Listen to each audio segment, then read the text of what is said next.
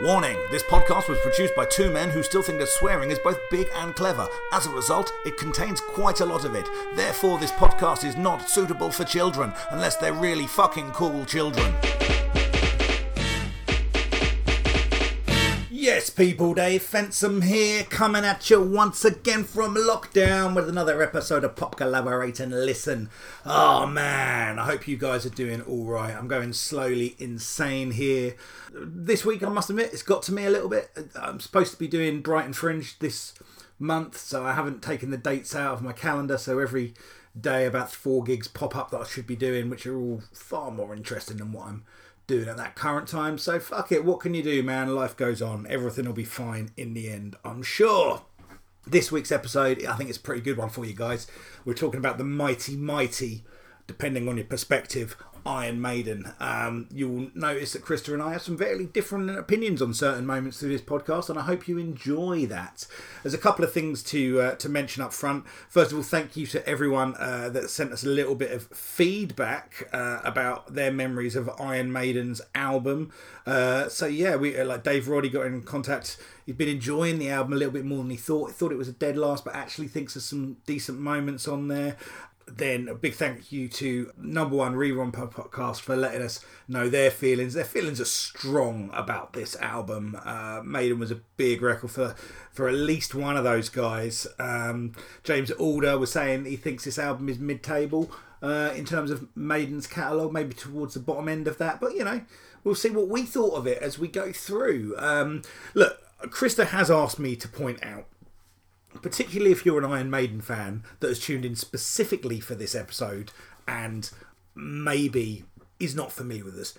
A lot of the things that he is going to say here, particularly, are jokes. Don't take them too personally. These are jokes. You may not think they're funny jokes, and feel free to absolutely not let us know about it. Really, okay? It's it is what it is, man. Um, you know, uh, there are. We've recorded this one on Zoom, um, so there were a couple of moments where the sound is uh, a little bit of a lower quality than it normally is. I think for the most part, it should be uh, absolutely fine. Thank you again for everyone that's been feeding back about all of the episodes. Um, for some reason, our uh, quiz episodes are doing particularly well. One of our, one of them, I think, is now our highest ever downloaded podcast of all time. Uh, also been getting some really nice feedback about The Cure and uh, particularly the Carter episode, uh, where I was very surprised. I think we were both very surprised. I mean, Jim Bob from Carter and the guy that used to be their tour manager. Uh, have basically appreciated uh, our podcast on their album. I think that's pretty high praise. I mean, it's I'm, I'm glad it's not you know, I'm glad it's not the Christians that heard what we had to say about them. If you never heard the Christians episode, go and listen to it. It's quite the kick in. Anyway, this is a much too long introduction. Uh, I do apologise. Guys, keep safe and well. As always, we are doing our Friday quizzes. They are at 8 pm. It's a 90s pop quiz, very irreverent. We have a, we have four or five rounds. It's very interactive. We had a really good time. We've got a good bunch of teams that come back every week and are enjoying it. I think we had 13 teams last week, so it's you know it, it's a it's a good way to challenge yourself. Please do join us if you fancy it. Um, keep yourself safe, guys. That's the most important thing. Don't be pricks, and we will see you soon. Enjoy the episode.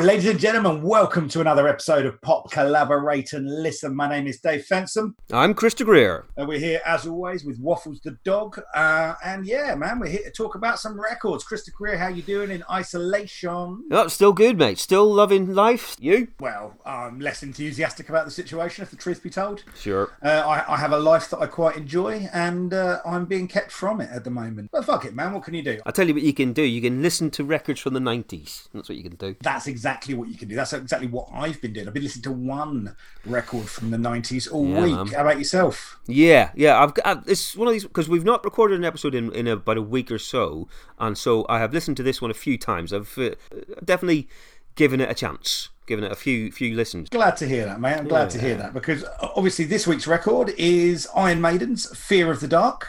It is, yes. So this was number one in May of 1992, uh, from the 17th of May for one week. Wonderful stuff. Now, obviously, this is uh, this is the the last record they put out before they uh, split with Bruce Dickinson, their longtime singer, for the first time. Yeah, Uh, af- after this record, he was replaced by uh, Blaze Bayley from Wolfsbane, and they entered what was, uh, I mean, by their standards, quite a fallow period, I guess. Released two albums to mixed reviews, and uh, so this was like the last of the original era Bruce Dickinson records. right, okay. And like you say, a fallow period for them. Anything less than a record every couple of years is a fallow period for them at this point because this is their ninth album, the first one having been released in 1980. So that's, you know, very nearly an album a year. Absolutely, you know, and you've got to bear in mind, that, you know, Iron Maiden were a you know stadium band, were a stadium and arena band, and you know there was a time in the '90s where you could go and see them headline Brixton Academy. It's crazy. But um, tell me about your relationship with Iron Maiden, Krista. Right. I mean, as an overview, anyone who has listened to this podcast uh, to date will probably have heard me talking about Iron Maiden with great disdain because I am not a fan.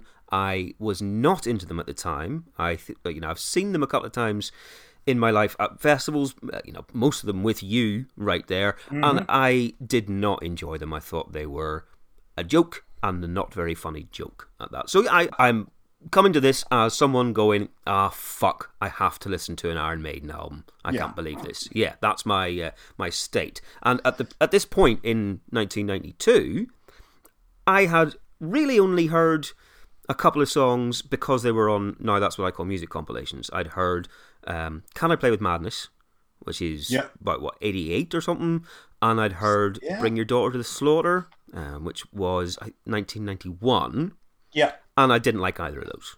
fair enough. Well, So- I mean, you know, you you you're wrong about one of those songs, but Yeah. fuck it. What about you though? Well, 92, I wasn't listening to Iron Maiden. Um, My cousins, my older cousins, were big into Iron Maiden, had the posters in the room. And a lot a lot of people, like, uh, you know, kind of got into them because they really liked the posters at the time. When I was a little kid, that's not kind of the way I was wired, I don't think. I, that's No. not the way, that's not the stuff that was capturing me. I didn't get into Iron Maiden until much, much later. In fact, you were there. Uh, I think it was the first ever download festival Right. uh, when Iron Maiden headlined one of the nights. And I'd never seen Iron Maiden. Obviously, Bruce was back in the band, went and saw them, and I just thought, you know, this is the most fun I've had in such a long time. I fucking love this band live. I think they're an amazing live presence. I think the, the guy is a ridiculous presence as a front man. Mm-hmm. I, I, lo- I really loved all the theatrics, all of the kind of the pantomime. Thought it was great. Loved the tunes, and after that went on like a fairly intensive spree. I think I bought all of their albums over the course of about four months. Oh fucking hell! Right. Wow. Okay. Yeah, uh, so I listened to everything that there was. I listened to everything, and so I don't have the the fans because I mean I know instantly. As soon the thing about Iron Maiden is as soon as you put something with Iron Maiden out, I know there's going to be people listening to this podcast that have never listened to it before, and they're listening to it because it's about Iron Maiden. Because Iron Maiden fans are the most fanatical in the world. We know that. Absolutely. Yeah, yeah, yeah. I mean, even the, you know the, the friends of ours who are Iron Maiden fans are evangelical about Iron Maiden. Absolutely. So the thing is, I don't have the thing where I got into an Iron Maiden album at a time, really kind of absorbed it. I had such a glut of music at one time that, you know, I, I can pick out albums that I think are great, but I listen to it all in a fairly intense period of time. Okay. Um, so I have a good overview of the back catalogue, but I don't have that kind of music geeks precision knowledge. You know, I, I do not, you know, I, I would consider myself a fan of Iron Maiden, but in Right. the pantheon of fans of Iron Maiden, I am mid tier. You know? Okay. No. Well, yeah. Mid tier is is Mid to low, probably. Okay, but that's where I would put you for sure. It's not like you never had the jacket with all the Iron Maiden patches on it.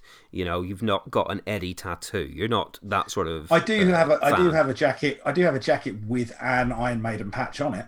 Oh right, but yeah, you don't have an Iron Maiden jacket. No, I don't have a maiden jacket. I, I haven't I haven't named a child after Mm. After her after uh, uh, fucking I was about to say Brian May. Fucking hell, Steve Harris is what I meant to say. yeah, Similar sure. hair, to be fair. Yeah. But I, I do love a maiden tune. You know, uh, Fair I'm, enough. I'm, you know, more of a Oh, so a do I. Hits, I I love lo- a I love a Maiden tune.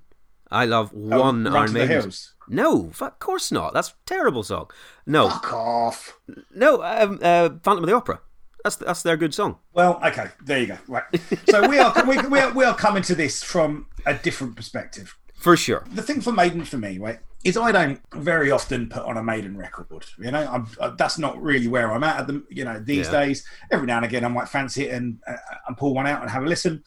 But for the most part, what Iron Maiden represents for me is being in a field in the summer, surrounded by loads of my favourite people, Mhm. drunk, having a sing along and having a really, really good time. You know, Mhm. I've never had a bad time watching Iron Maiden. I've always enjoyed myself. I've always, always just put a massive shit eating grin on my face, Mhm. even when they're playing songs that I don't particularly like, even when they're playing stuff off the newer albums that I don't know. I always enjoy it because I think it's such a just a, a- such a distinctive piece of musical theatre. You know, Okay. and it's, Yeah. and it's very much everything that is distinctly Iron Maiden, they do it better than anybody else that does it. Okay, so yeah, I, I you know, that's where I am with Iron Maiden. I, I think they're great, but they're not a, but they're a sometimes band for me, not an all the time band. Right, but like I say, you you were more primed to be a fan than I was of this band in 1992, but you still weren't because they they weren't cool at that point. They were absolutely uh, because they've been going since the late 70s. Released their first album in in 80. They were the vanguard of you know new wave of British heavy metal and all that stuff, but they were proper denim, long greasy hair, Gumby metalers at that. point. Absolutely, you know, you know, there's such a chunk of metal in general that you can take as risible, and you can take the piss out of metal for what it is, but but the fact that it's so self-aware and doesn't give a fuck almost makes it bulletproof to that, you know. Oh well, I would I would say bulletproof is true. I don't think self awareness is is their strong point. I think they just they're so unself aware that they're bulletproof because you go to them, oh God, you you still haven't uh, progressed past this point, or you still look like you have crawled out of a, a grease pit in 1981, and they're like, and Yeah, well, that's that's a difference. I don't. I think that's not necessarily uh, a lack of self-awareness. That's more of a lack of giving a fuck. well, yeah, definitely that, definitely. And you know, let's let's not fuck around. You know, these guys, for all the ridiculousness, they they have a they have the element that's ridiculous, but they take an awful lot of this very seriously. I mean, I do not hmm. believe, and I say this after having read a humorous book that he wrote. I do not believe that Bruce Dickinson has a sense of humour. right, okay. Well, there's definitely some songs on this record where you go, I'm not sure if this is supposed to be funny or not. I mean, there is an awful lot of accidental partridge Yeah. about Bruce Dickinson. Right, sure. For, for you know, for all of his kind of you know, for his you know his metal thing, he is at the heart basically an, an angry man with opinions on things, and an awful lot of his lyrics are terribly sanctimonious. They're just hmm. super sanctimonious. Right, sure. You know, it's, it's all kind of needless to say. I had the last laugh stuff, but fuck it, man. It is what it is, and part you know, if it wasn't for the pomp and it wasn't for the ridiculousness with the series, it, it wouldn't be as good. right, It- okay. It just, I- I've tried so hard to condense what I like about Maiden. I, I, what I like about Maiden is that they're Maiden. It's just that, yeah, exactly. That's what you like It's when that, they are. you know, for for an entire genre. You know, you talk about the whole British, the new wave of British heavy metal. So many bands like that, but no, you know, there's a reason why Maiden were the best. In the same way, there's a reason Michael Jordan was the best. It's the whole fucking package. That's Right. Yeah, there we go. That's it for me. Okay, cool. Like we normally start with the cover All right, yep. of our of our albums. Yep. Uh, now I've got a full disclosure. This is the only album uh, that we've done so far where I own a T-shirt of the album artwork. Oh my god. Why? Why? Why this one? Because this album artwork's fucking awesome. I love this album cover. It's badass, and yeah, it's the first one that it's the first first one that uh, the, the, the Derek Riggs didn't draw, right? Sure. But it's fucking badass, man. I love it. Look at it. It's great. Yeah, okay, okay. Do you want to describe it for the, the listener? Well, you have got uh, you've got Eddie, Uh huh. and he's kind of looming, looming. There's a tree. He's There's the the tree. darkness. Yeah. Yeah. You're scared of the dark. Why? Because this guy's in it. This guy's here yeah, in the dark. some sort of weird zombie in a tree. In Yeah. the moonlight, yeah. That's scary. Mate, I can't deny if I saw that up in a tree, I'd shit myself. However, if I saw that artwork on a t shirt, I'd go, pass. Well, you're an idiot. you haven't bought an item of clothing since 1996. it's true as well. So, I mean, you, you you would walk past all t-shirts and go pass. Pass. You're the kind of man that buys clothes by weight. Indeed. There's jumbo sales where I can get a kilogram for a fiver, yeah. exactly, man. Uh, uh, you know, as an album cover goes, holy fuck, it's Iron Maiden. Yes, there's Yes, never going to be any sort of uh, uh, mistake made that you go, I'm not sure who that is. That is Iron Maiden. It is, of course, ridiculous. It is uh, a pastiche of a horror genre that, uh, you know, went by the wayside many years ago, but it's it's exactly what their fans want, I wager. I think it's a great album cover. I'd say the album cover is one of the best things about this record. And I, I know, but I, and, and that might sound like I'm saying shit about the rest of the album. I'm not. but you love it that much. but I really like that album cover. I, I know a lot of people. I, a lot of people don't like it. You know, it's not. It's not my favourite Maiden album cover. But it's it's up there. Yeah, I would say a, a Powerslave or Seventh Son or a Seventh Son is my favourite Iron Maiden Okay. album cover. Because uh, you didn't ask, but I thought I'd tell you. mainly because I can't picture them. I don't know what they are, but then again, I can picture them. Yeah, well, fair enough. Yeah. Okay, yeah, so there's your album cover. It is exactly what fan base wants. Like you said, it's the first one that was designed by a new artist after all the other ones being done by the same guy, but it's in the same sort of style. Well, yes. I mean, just a mention to the aforementioned Iron Maiden fans that are listening to this. Don't email him about it. He doesn't know any better. Oh god, I've no idea. He doesn't. He doesn't mean anything by it. You line up all the Iron Maiden covers, and they're done by they could be done by fifteen different people. I go, might as well be the same one. I don't know. No, they've all got Eddie on it.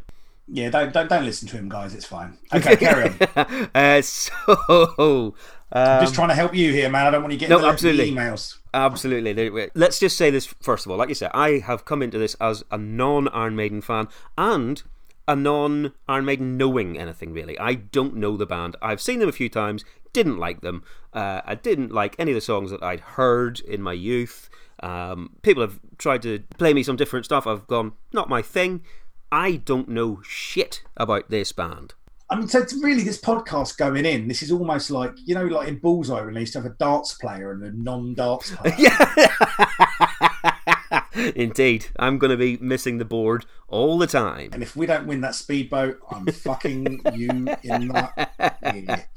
ear. Um, fucking threat of ear rape there. There you go. You don't There get that go. on That's other what you- podcasts. Right. So obviously we've had a couple of interesting weeks because I fucking fell in love with that Cure album, which I am still fucking hammering. Oh, you still love it? Good, Oh, good, good. loving Right. that album. Uh, last week we both had a really uh, nice surprise with Carter USM, Totally. Um, and now we're going to listen to this album and Indeed. see how we both feel about it. Exactly. You're hopefully going to be more of a fan, and you never know, I might turn into a fan. Well, I'm not. I'm not banking on that. I'm not Well, going to no. be holding my breath and waiting for it. No, no, no. Okay, so track number one, I would say this is again one of the more, uh, you know, this is one of the the more famous songs from this record. Again, this is something you, you do hear live from now down again. This one's called "Be Quick or Be Dead." Right, bam, there you go. Straight into some There guitars. Straight in, fucking galloping bad boy. This song. Galloping. There's the word I needed. Galloping. And there's Here's Bruce fucking Dickinson. Bruce. Yep. Come on, peak Bruce. It is. It's. I mean, And there's another thing about Iron Maiden. You know, I suspect there are probably other bands where they wanted to sound like Iron Maiden, and if you played me those bands and went, "Is this Iron Maiden?" I go, "Maybe." I, I, I wouldn't be able to tell. But as soon as the vocal comes in, okay, yeah, that's Bruce Dickinson. That's a very hard one to emulate, I would have said. But, but listen to this, man. All the fucking vibrato on the voice, all the sustain. That chorus is fucking amazing. This is so much of the stuff that I love about Iron Maiden. Okay, straight yeah. away in the Yeah, first yeah, couple of minutes of this song, you know? Well, I suppose there, there's a thing. We've talked a few times on this podcast about, uh, like, if you have an issue with the vocalist's voice. Yep. Like, it's for you, Elton John. You Yep. couldn't you couldn't get past his voice. Um, for me, quite a lot of the time, Axl Rose. I, I had issues with how he sounds in his songs. I do not like Bruce Dickinson's voice at all. I think it's it's it's bad comedy. Look, man, I understand the criticism. I, Mm-hmm. you know, I, I, you know, it's, I, I can see that the voice would be polarizing, but I just think, you know, when you see him live, just how much he fucking belts that out, the notes that he hits, the strength, uh, the, you know, the, the fiber of the voice, Right. uh, and the things that he does with it, you know, work with, you know, not always, and we'll come to plenty of moments, I think, on this record where things don't work. But I think when he commits and really pushes it out, I think he sounds fucking fantastic. And I really enjoy it. And, you know, Yeah. it is fucking pantomime in so many ways, right? It's, it- Absolutely. you know, you, you, can choose to take the piss out of it, but I think he's exceptionally skilled at what he does and it fits the, the bigger picture very, very well.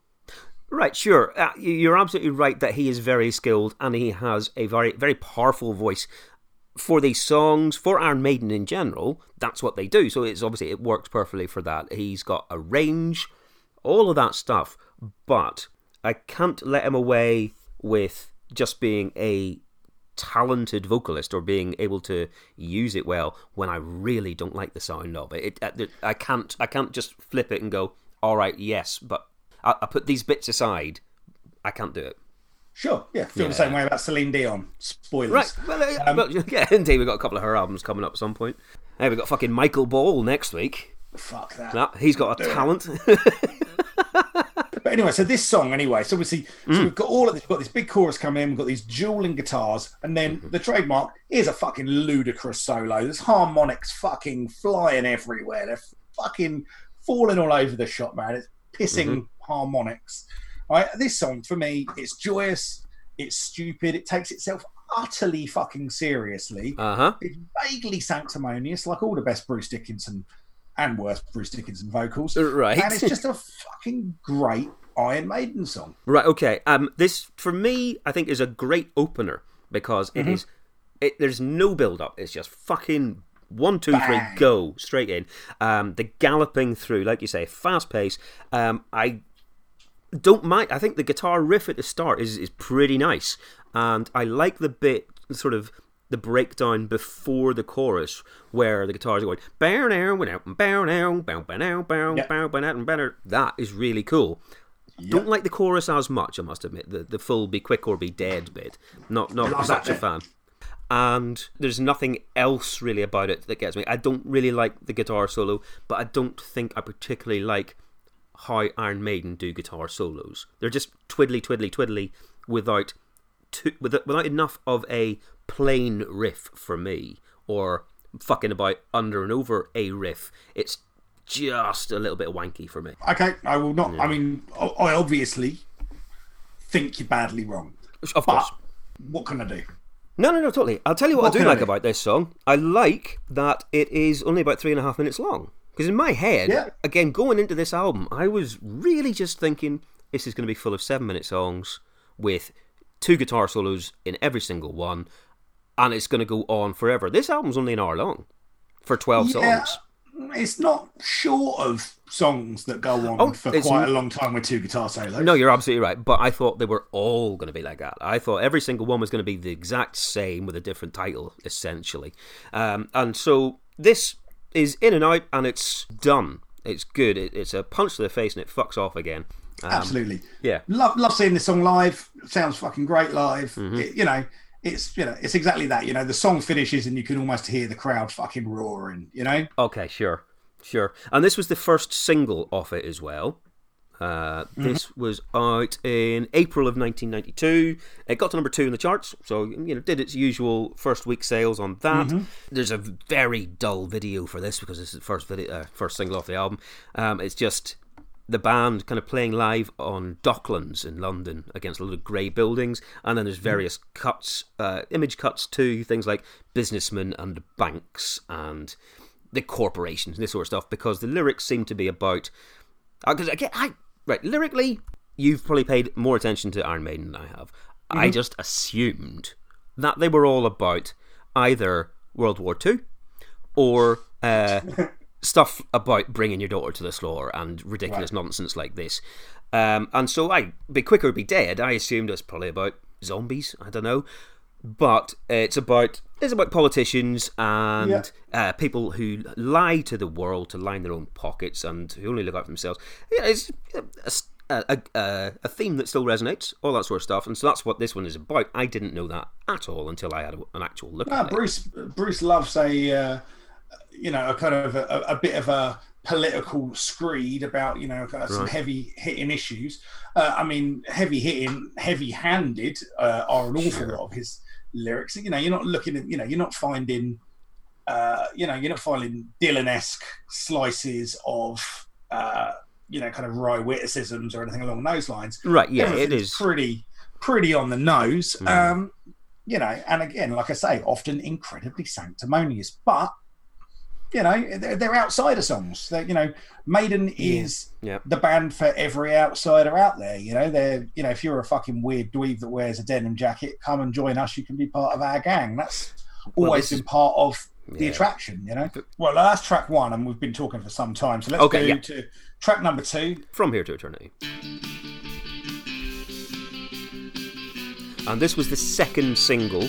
Uh, it Yep. got to number 21 in July of 1992. A nice little riff there. It's about to go. It's a bit, it's almost country rock and roll sort of stuff, that. kind of blue, is there, yeah, kind of blues tinge on that kind of, you know, those kind of slides there. Yeah. And obviously, now this is a song where you go one or two ways. Okay. Because this is a song with a really incredibly fucking stupid set of lyrics. Yes, it is. This, this is And really bad lyrics. yeah, and you either choose to embrace how fucking stupid they are Uh huh. uh, and enjoy it for that, or you go, I can't enjoy this because is too much. Oh, I go Right. one way, I'm not sure which way you go. Okay. Uh, I mean, I go down the route of this is one of the. These are some of the worst lyrics I've heard in metal, and metal is full of shit lyrics. I think this is this is embarrassingly bad stuff. Oh man, like I mean, I mean, Bruce talking about sex is one of the most repellent things I've ever encountered. I don't like the idea. I mean, the idea of Bruce Dickinson having sex. I mean, I bet he fucking keeps his trousers on. oh, uh, yeah, def- definitely his socks and probably t-shirt. Yeah, I don't. I look. I I'm. I don't enjoy Bruce talking about sex here. Um, Uh-huh. but I do find these lyrics fucking hilarious. Yeah, I do. That like all the stuff. It's you know, it's about you know. There's a lot of thinly veiled fucking sexual allegory around motorbikes. This woman just really likes a fucking motorbike. That's like like Chris Rea likes a car. right? yeah, and again, it's fucking stupid, but I what a chorus. Again, I, I think this is just another fucking arms up, fucking bang your head, fucking sing your heart out or shut the fuck up kind of song. You know, it's just Yeah. a, another song I want to hear in a field and fucking enjoy with my friends. I think this chorus is total dog shit. Like awful. Really, the, that hell in a bad place. Hell is from here to eternity. It's Brilliant. really bad. Brilliant. Oh god, I think that's I think it's, I think it's Absolutely brilliant. awful. But it's definitely worse than the first one for me. It's, I think it's You have really bad. you have no you have no soul. I was reading into this, so um, apparently this is the third in a saga of songs about Charlotte the Harlot. Yep. This is someone that they have written songs about before. The first one was in 1980. That's called Charlotte the Harlot. Yeah. Right, and this is about how Charlotte the harlot meets Satan and takes a ride on his motorbike. And there you go. Oh, so you don't wha- get that in fucking yellow dear. No, you don't. No, the fucking Bluetones never wrote a song about this. Exactly. And look, there you go. And so, and, and really, the, the question you got to ask yourself is: Do I think that's bad, or do I think that is awesome? And there really is only one answer. You're actually probably right. If there was a song about a woman meeting the devil, having a bit of a ride on a Harley, and I and it had a tune that I liked, I'd be all over that shit. I absolutely would love it. But this is not that song. Fair enough, man. Again, but- right, we're in very different fucking pages here. I'm an enormous thumbs up to Mm. this song. Would you say you prefer this to the first one or no? I like both of these songs uh, an equal measure, I would say, Okay. uh, for different reasons. Okay.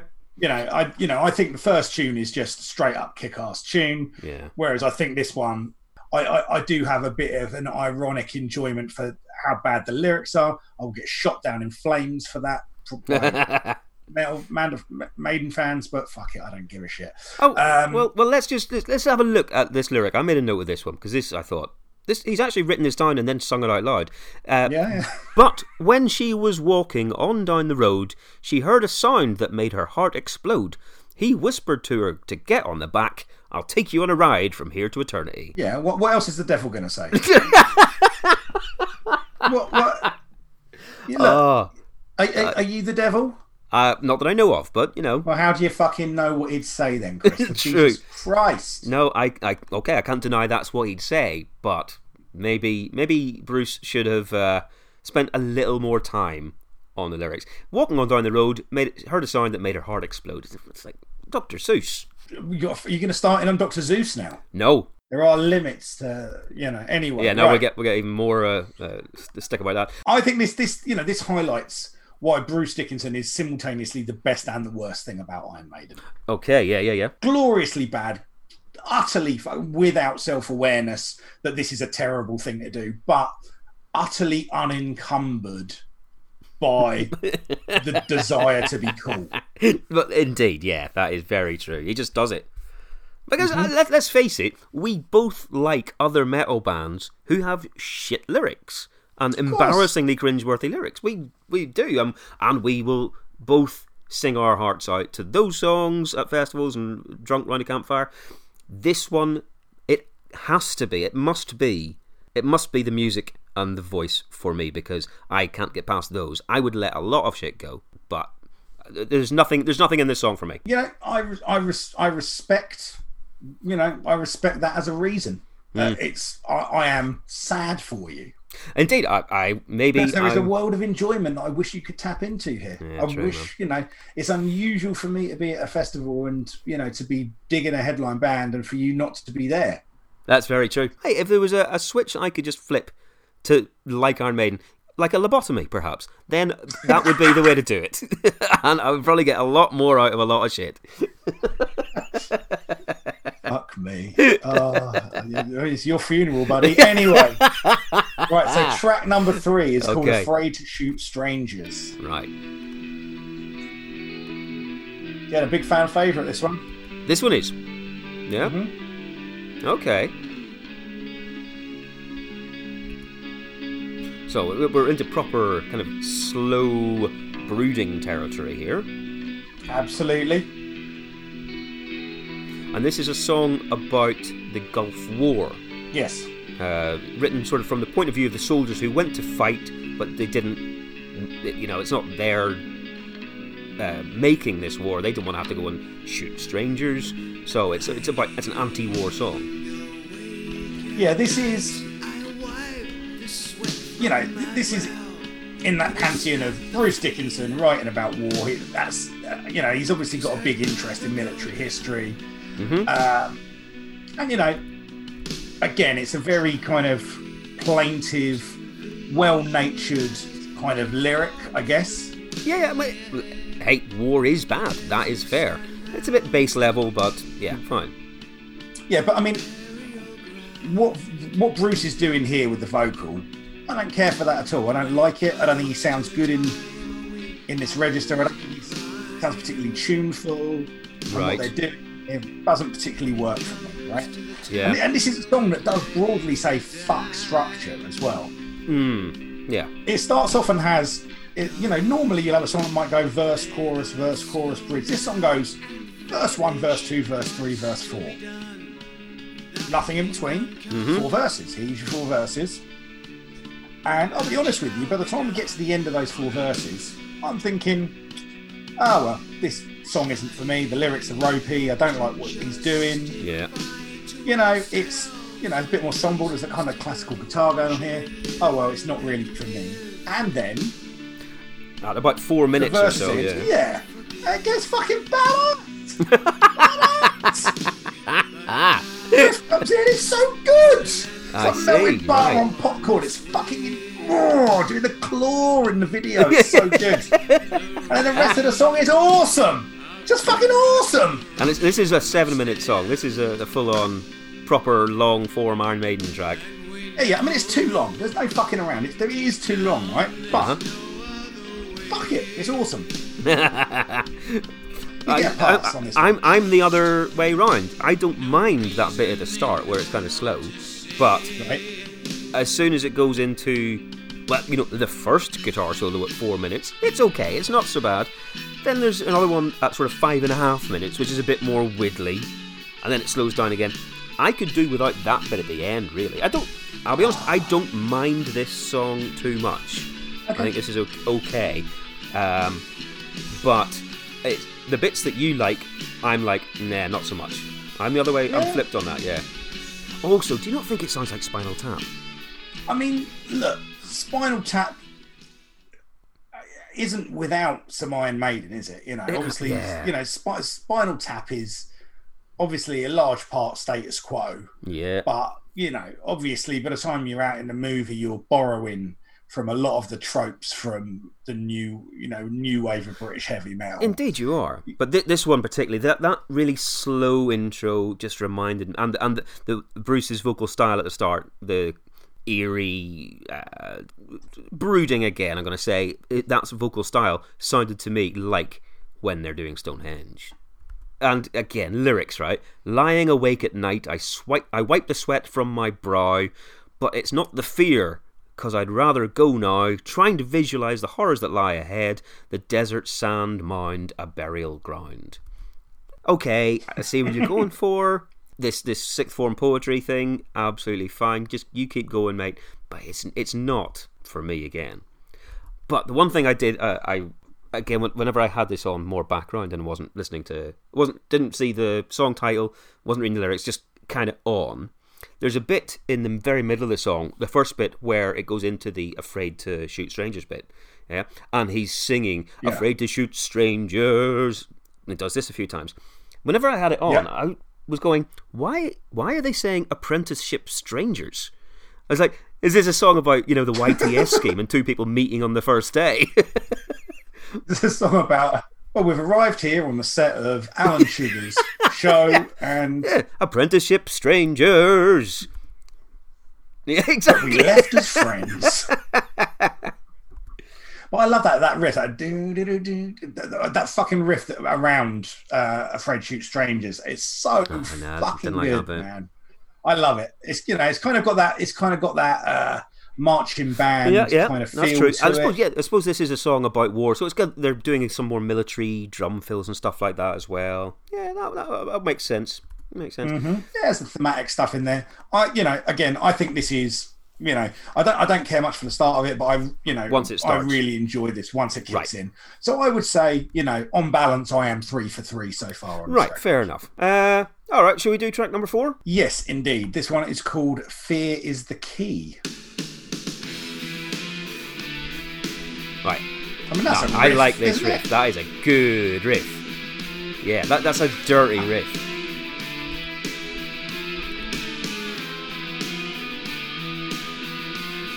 That's badass, Yeah, man. drama. It's, it's almost a, a bit. I find this one not necessarily just that riff, but I found this a bit more kind of Black Sabbathy to me as well.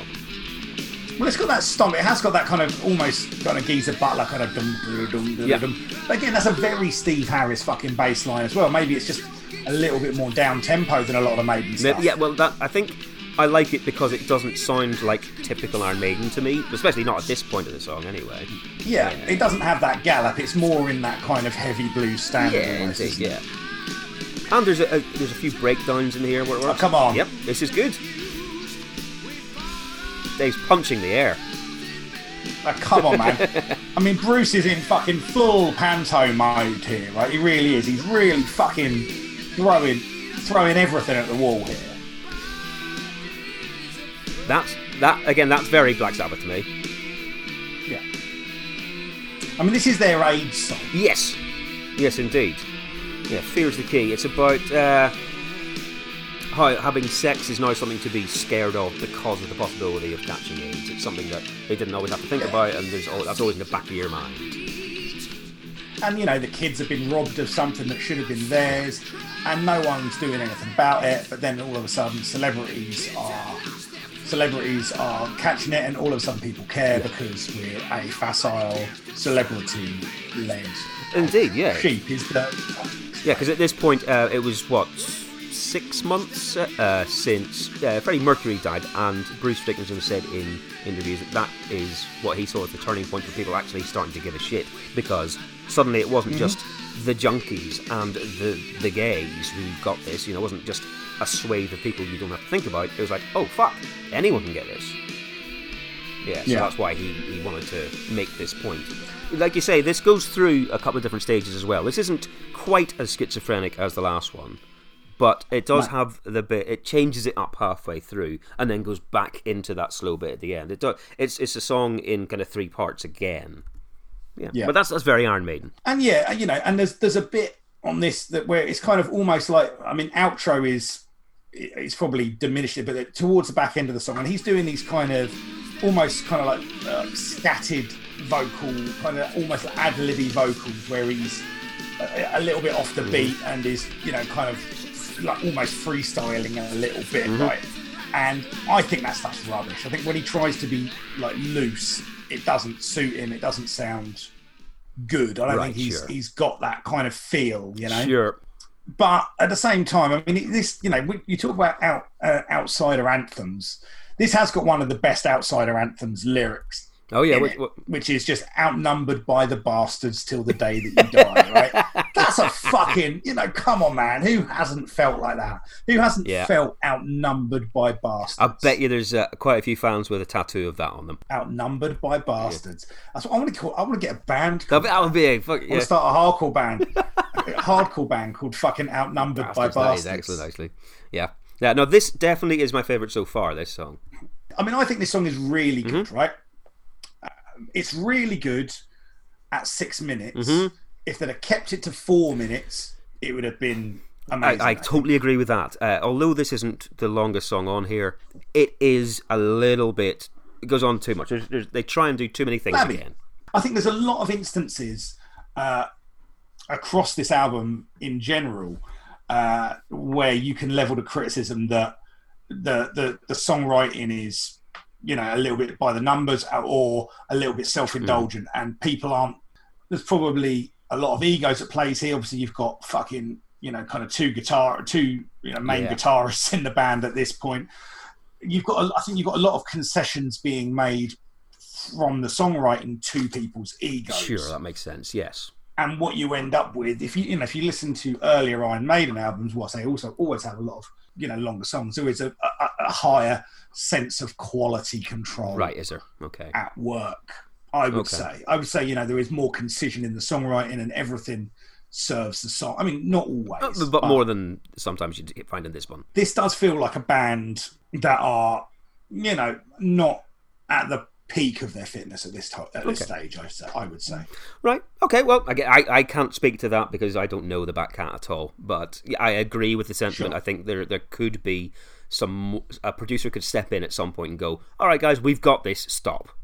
Right, so let's take a break Yeah, here. absolutely. Track four. That's a quarter. That's a third of the album. Yes. Uh, okay. So are you you're four for four at this point? By the way. Yeah, realistically three and a half, I would say, because I've got you know some issues with the last two songs. Okay, sure. Probably uh, you know a quarter of a song a piece, but yeah, I'm not unhappy. I'm not. Tur- I'm not skipping anything yet. Fine. Fine. Okay. Well, I mean, I um, I think the first one, "Be Quick or Be Dead," is good fun for most part, Mm-hmm. uh, and I think the last one, "Fear is the Key," is very good for the most part. With a bit of editing, it'd be much better. So I'm I'm going to go two for four, max probably more like one and a half. I mean, uh, but that is probably better than I was expecting. Me too. Me too. Okay, well, shall we take a quick break and do the albums? Right, absolutely. Let's do that. Let's look at the top 10 for this week. So, like I said at the top, the time period that we're looking at is one week that this was number one, from the 17th to the 23rd of May. And so, if we start off uh, the top 10 albums, number 10 is Kiss with Revenge. And in the last episode, we had that single, that kind of weird, grungy single that Kiss released that neither of us remembered at all. So I'm assuming that that was from this. Um, I don't know if you saw on our social media, uh, one of our, our regular listeners, Lee Lewis, said that she she Yes. guessed that song from the very first note that we played. That whenever we played that Kiss single, Nice. She got it straight away. But I tell you, mate, very few fucking people know their rock and roll like my friend. Oh Lee. no, indeed, she she is a, a demon for that. Uh, so that's number ten. Number nine is ZZ Top's greatest hits. Number eight is a new entry, Shakespears Sister, hormonally yours. Oh, it's the second record. Yeah, I'm getting. I never heard. I never heard this whole album actually. No, think. well, I, I didn't even have the first one, but I know you had the first one and, and liked that. Still got it. You can see it there. Um, It's there in the S's. But yeah, so this this got this is number eight, a new entry at number eight. So it's still doing pretty well, I guess. But that that single, that uh, "Stay" single, "Stay with Me," was it? Yeah. Um, that was a fucking phenomenon, and they didn't have anything like that again since. Yeah, I'm, I'm amazed. I'm amazed that uh, that didn't put the album to number one because we're not talking about this No, album, are we? no, we're not at all. I'm, surpri- I'm surprised that that wasn't big enough to send the album. Indeed. one, but uh, maybe if they'd have released it earlier, it would have. Yeah, yeah, I'm not sure what the deal was. Uh, uh, It probably got to number two. We must have mentioned it at some point. But yeah, we, don't have to do that one. Um, number seven, Annie Lennox Diva, which we have covered. Number six is covered. Squeeze Greatest Hits. Uh, number 5 Mm-hmm. Carter, 1992, Love Album. Number four, Right Said Fred's Up. Number three, Simply Red Stars. And number two is another new entry, and it's the Black Crowes with Southern Harmony and Musical Companion. Yeah, which was uh, a big, big deal. I remember that being a, a very well received album at the time. I never had it, but yeah, people liked it. I mean, fucking, what's what is wrong with whoever was the scheduler for that fucking album? this week.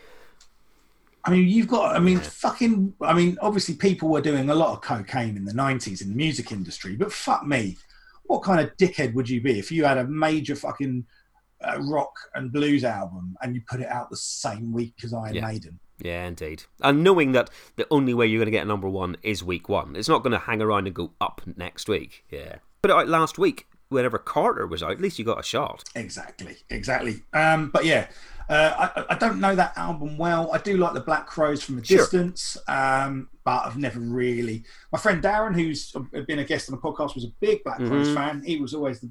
So I heard a lot of that stuff around his house. Um, but again, you know, you know, when you listen to somebody else's record, it's not the same as No, of course. records on your own. It- it- I, I didn't have anyone playing it to me at all. I kind of I knew of their hard to handle single. I had that and really enjoyed that. Yep. But that was kind of the extent of my dalliance with the Black Crowes. Fair enough, mate. Fair enough. Okay, so what else is Not out? too much this week, I must admit. Uh, Slaughter released Wildlife, which got to number 64 this week.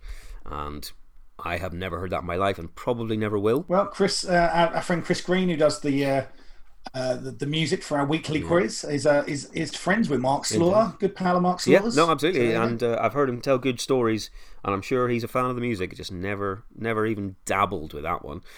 Uh, and then the other one is En Vogue, Funky Divas. what a record that is. This week, it only got to number 59 at this point. It was kind of re-pushed in 1993, and it got to number four at that point. But this was first release, and it didn't make such a, so much of a big dent. I mean, En Vogue had two fucking enormous MTV singles, didn't they? Yes, You know that Free Your Mind and um, my loving. Never Gonna Yeah, Get. exactly. enormous MTV rotations. Yeah, indeed, and you know uh, we had "My Loving" on the singles chart last week, I think it was. Uh, so that's obviously that was that must have been the first one, and then album release UK. I can only imagine that "Free Your Mind" is the one that comes out at the start of '93, and that's why then the album gets to number four in the charts because it, it wasn't at this point anyway. But yeah, I again, I never had the album. You said that you had it and loved it. even though I was mainly listening to alternative music by that Mm-hmm. point, I still just kind of recognise that as just fucking great shit. Oh, totally. And it's the sort of thing because you have a huge pop sensibility. You're still, you know, probably listening to Madonna. She's putting an album out at this point. You still listen to Prince at this point. All that sort of stuff. And En Vogue would fit very nicely in the middle of those two things. Absolutely, Fair- absolutely. But those are the only ones that I have for this week. To be honest, album wise, that's a bit of a slow one. Fair dues, man. Fair dues. Um, all right. Well, I guess we'll crack back into uh, Iron Fear Man. of the Dark. Right.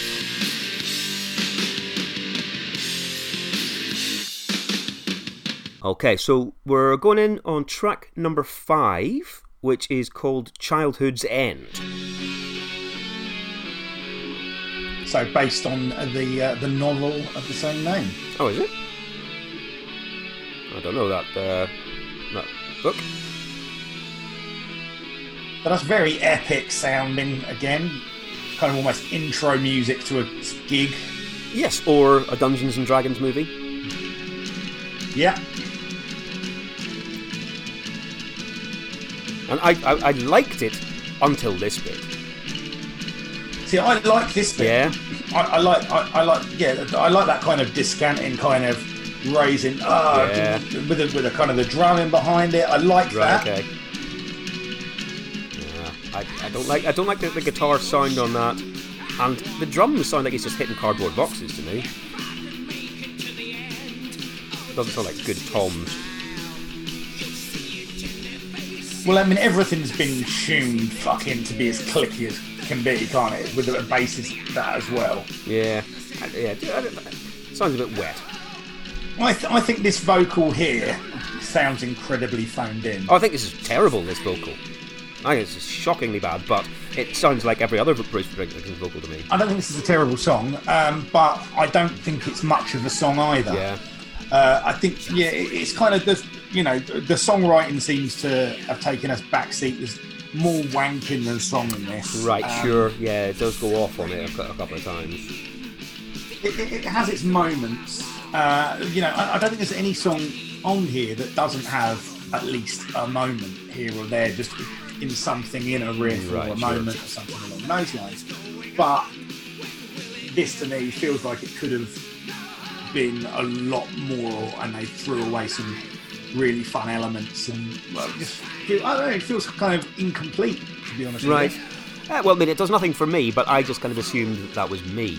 Uh, if this, I, I can't really tell the difference between this and some of the songs that you said you've liked on this album. I, I don't really get why those, what the difference is for you, because to me, it sounds like an Iron Maiden song that I don't like. let's take let's take the second song. Yeah. You know, it's it's all in whether whether you enjoy that chorus. Or Right. not. Okay. You know, to a, to a, to a large. Lo- You know, that's you know, hell's from here to eternity. I think the da da da da da da da da da da da da. Terrible. I think that's a fucking great fucking damn. It's like you know, anthemic. It's like a, almost like a superhero. right, you know? It is. It's like fucking, you know, put different instrumentation on that, and it's fucking John Williams. You right. know, Yeah. Yeah. you know, I'm, I'm not trying to make you. No, no, like no, it. no. But that you're I'm describing the difference. Yeah, but you can, you know, you can understand the love of a chorus. Oh God, yeah. Uh, but look, this for me just doesn't Bit have any of that stuff. It's got bits of riffs, but know, I just think they, it's uh, just you know the, the bits that are good are squandered. Fine. Yep. I, I'm. I will happily agree with that because I think there's nothing really to this one. I think that there's, it, it, it's complete filler for me. Fair enough. Uh, track number six, then, yeah. Track number six is called "Wasting Love." Which uh, is a, a reworking of "Every Sperm Is Sacred" by it sounds like a bad case of VD. And this was a single in Spain, don't you know? Well, it has kind of got an almost kind of flamenco guitar to it, hasn't it? You can see, you can see why those Oh, crazy sure. Spaniards are like this. I love it, mate. Fucking love it. And it's almost like uh, some of the slower Metallica songs, the, the power ballad yeah, exactly. there, That yeah. is very much in a is, is a so close, no matter how Yeah, far. exactly. Yeah, yeah. Or, or or Bryan Adams' "Run to You." So it's got that clean strings. He's doing his little blue, kind of mm-hmm. bluesy vocal, which I, is not that convincing to me. It's a bit more kind of strained, a bit more nasally strained, I thought. Reedy, I would say. Okay.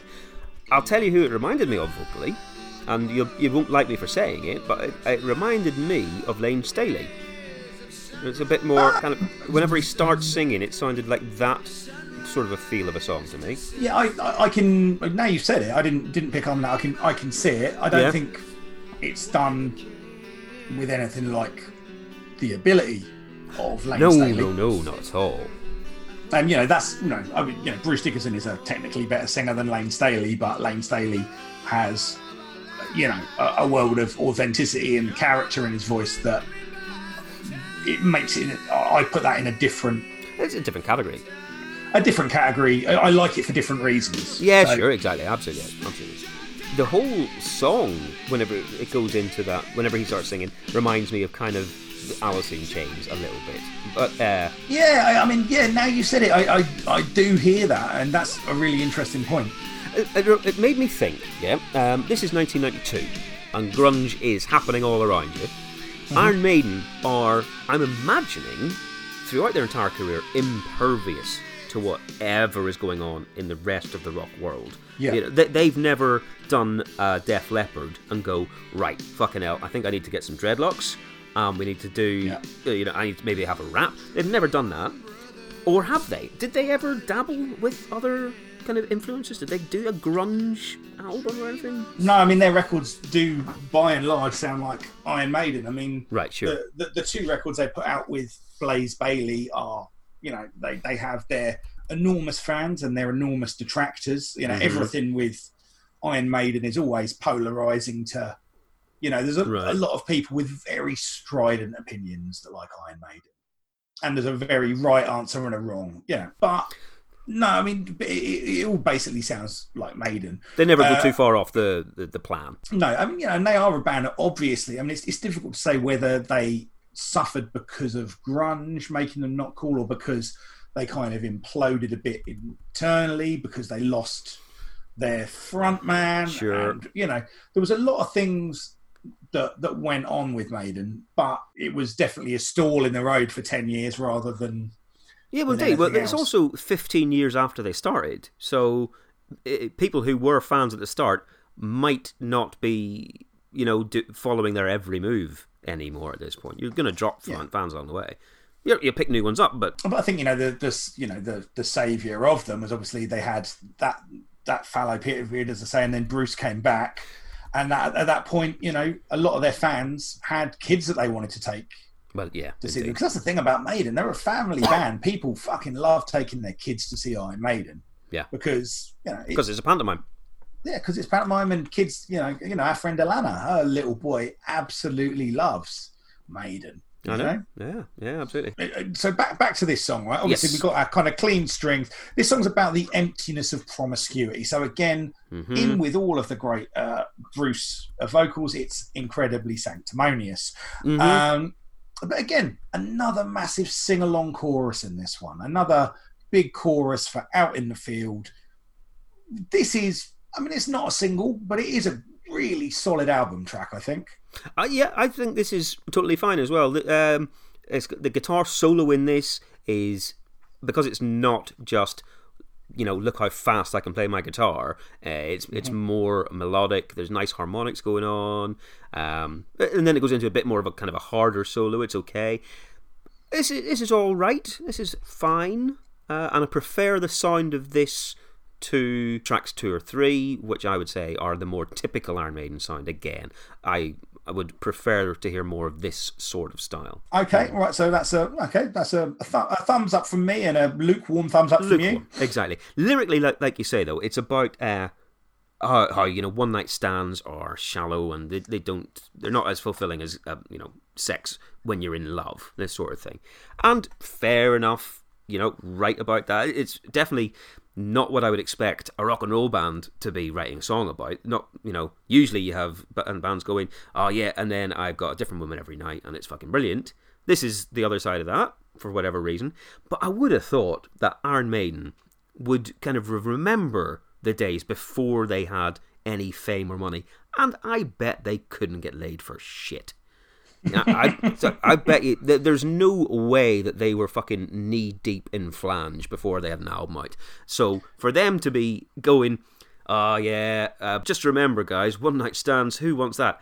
But why would you pretend that you get to be choosy when you're in Iron Maiden? I think you get to be very choosy when you're in Iron Maiden. Okay, when you're in Iron Maiden in 1992, yes. When you're in Iron Maiden in 1977, then no. I don't know. I mean, I, I think I, I, I suspect I suspect Bruce has always managed to uh, to to attract ladies because Yeah. you know people you know love a bit of fencing. Fensom. Fencing, well, every, all the ladies love fencing, Yeah, indeed. and by all the ladies I mean my wife. Yes, yes, and no one else. Yeah.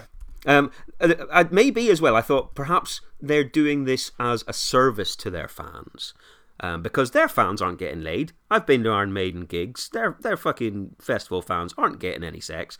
Perhaps this is saying to them, guys, the reason you don't want sex is because it's not as good when you're not in a relationship, and you don't have a girlfriend. So not having sex is the best for you. Well done. So maybe it's just a little bit of a crutch for their fans. That's why I reckon. You're going to get so much hate mail for this. Iron Maiden fans, Yeah. I'm at Dave Fensom, and I've said none of these things. And I'm not on Twitter, so you know, do your best. Yeah, but I can give you his home address.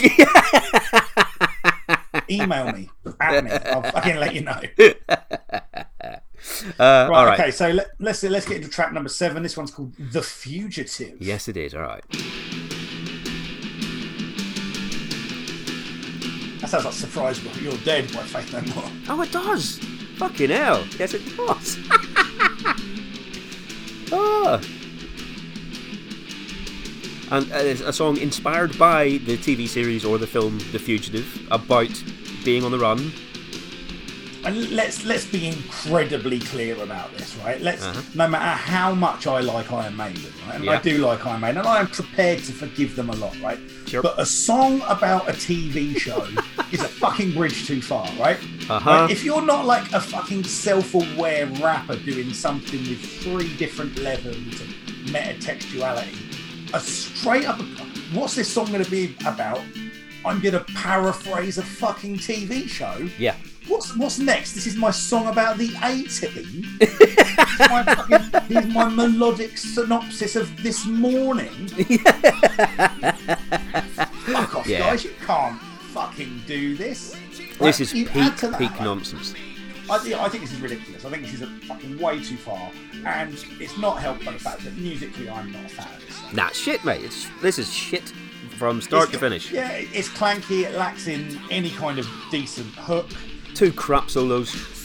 Yeah, I mean, there's like a kind of a dark kind of, uh, you know, kind of, I don't know how to describe it, kind of like a running section in middle, and then but then a guitar comes in and spoils it, Yeah. uh, and then immediately afterwards there is fucking quite a brilliantly ludicrous breakdown that I, I like for a couple of minutes. right. But that's really all that I, this song's got for me, and I, I mate, the, the fugitive. I mean, I like the fucking film. but yeah, But why are you writing the, a what's, what's next? The Invaders. You're gonna do Yeah. the Invaders. You're gonna uh, 24 with Jack Bauer. yeah, that's a long song. Uh, Yeah. you know, just a, just a whole album Yeah. done in real time. Yeah, no, this is yeah, to me it's a stupid premise, like you say. Uh, it doesn't lend itself to a song. It it is like you say, just them going, and this is what happened, and then oh, and imagine I had to run away, and I hope that I get to prove that I'm innocent. Fuck, why are you doing this to me? Shit chorus, two bad guitar solos. Don't like either of them. Widdly nonsense throughout. Don't like this one bit. No, I'm not a fan of that one. That's uh, Fine, that's fir- that's firmly in the no column for me. fine. Uh, next one then. Yeah, last one of this section uh, will be Chains of Misery, which is presumably a companion piece to the Erasure song Chains of Love. It's the shortest one so far. It's only three and a half minutes long. Yep. And this is more straightforward at the minute. It's just like a proper, Yeah. just bam bam 4 4 rock song.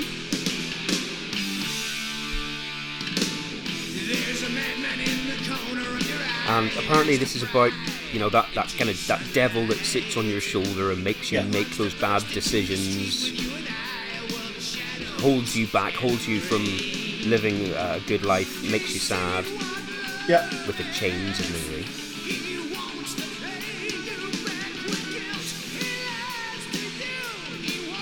That's a terrible chorus. Look, Oh man. this song feels like it should be better to me. Yeah. It's got it's got some of the elements. It's got that kind of that kind of crowd shouty. It's got that chains of misery, Uh-huh. which is like quite, but it's not got enough around it. It's not got enough support in it. There's Uh-huh. just not enough to this song. Again, it feels no real tune to half-assed. it. It's not though. I, you know, I, I, I, I kind of do. You know, I do like that couple of lines of the chorus. I enjoy that bit. I enjoy how that Yeah. plays in my head, but there should be more of a song around it. Okay. Um, maybe so. Maybe the fact that it's only three and a half minutes means that they didn't have they weren't they're not able to pack whatever else they usually do around it. They've just cut it short. Yeah, But- I don't, I don't, I don't mean that. I don't mean like fucking throw everything at it. I mean like you've got this, this kind of hook here. Okay, Right. what do we build around this song so so it's it's a journey? And I just feel like the, you know, the, the rest of the building blocks are a little bit, I don't know, asinine. They're a little bit, yeah, basic. You know, Yeah, it's like no, it's I- your first Minecraft house. I'll take your word for that. I, Never, no, I've never, I have no idea. I'm throwing that out there for the kids and dads of kids. Think, indeed, all those it. kids are listening to this podcast. Yeah, exactly. Well, you never know, man. It worked for Maiden. Do you know what I mean? I, I, I think if you are a liberal father, uh, you're raising a child, and you don't mind them hearing the word cunt used far too often, I Mm. think this podcast's a perfect choice. It's a good start. Yeah, definitely. I do wonder how many kids have heard the word cunt for the first time by someone playing this podcast in their car by mistake. By mistake, I was going to say by mistake at the end. Yeah, uh, just just immediately before they ri- like run across and turn it off. Yeah. Yeah, yeah, exactly. Yeah. Ah well, sorry guys. Okay, so for me, second section of that album, middle section, hmm. it feels like they've buried a lot of not so great songs Yeah. in the middle of there. You know, I mean, I think Yeah. you know, I think, I think "Wasting Love" is really the only solid, solid song amongst those four in that section. Yeah, yeah. I mean, it's definitely my favourite of them, but I still think it's not very good. Well, let's take a quick break so we can do a little palate cleanser and dig into the uh, the singles chart for this period. Let's do the top 10 for this week. Uh, at number 10 is CeCe Peniston with Keep On Walking, which I have no idea what that is. I'm not even going to bother trying to play that. Um, number 9 is Celine Dion and Peabo Bryson with Beauty and the Beast. Peabo Bryson. Yeah. Peabo Bryson. Yeah. Did- uh, what was the. He did one of the other Disney ones, didn't he? Did- Was it um, from American Tail? Did he do Somewhere Out There? Was that Peabo Bryson? I don't know, but that's not a Disney film. That's a uh, that's Ah. a Don Bluth Studios film. Oh well, then that yeah. Well, okay, that one anyway. I think he he, he was involved with some other animated uh, theme tune. I'm sure. Um, Fair enough. Because I'm well, I am assuming that this is from Disney's Beauty and the Beast. I don't know why they Oh, would release would it imagine so. Yeah, yeah. Unless it's from that. Remember that TV show Beauty and the Beast with Oh, uh, shit, yeah. Linda Hamilton in it? Yes. Oh god, Terrible. awful, fucking. Oh no. Oh dear, dear. dear. Best, the bestiality show. Uh, If you're going to be the best, be the best. Uh, number eight is 2 Unlimited Workaholic. Number seven, eh, fuck it. I think right. See, see if you do. You, you might get this. We've just mentioned them to be honest, but do you remember this single at all?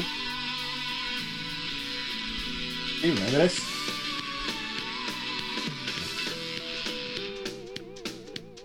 Oh, I don't remember this song actually, but it's, Alright. it's Shakespears Sister, and I, I Yeah. immediately like it. Oh right, yeah. It's called I Don't Care. Walking through the rooms in my head. Um, How does the chorus go? Oh, let's let's get to that.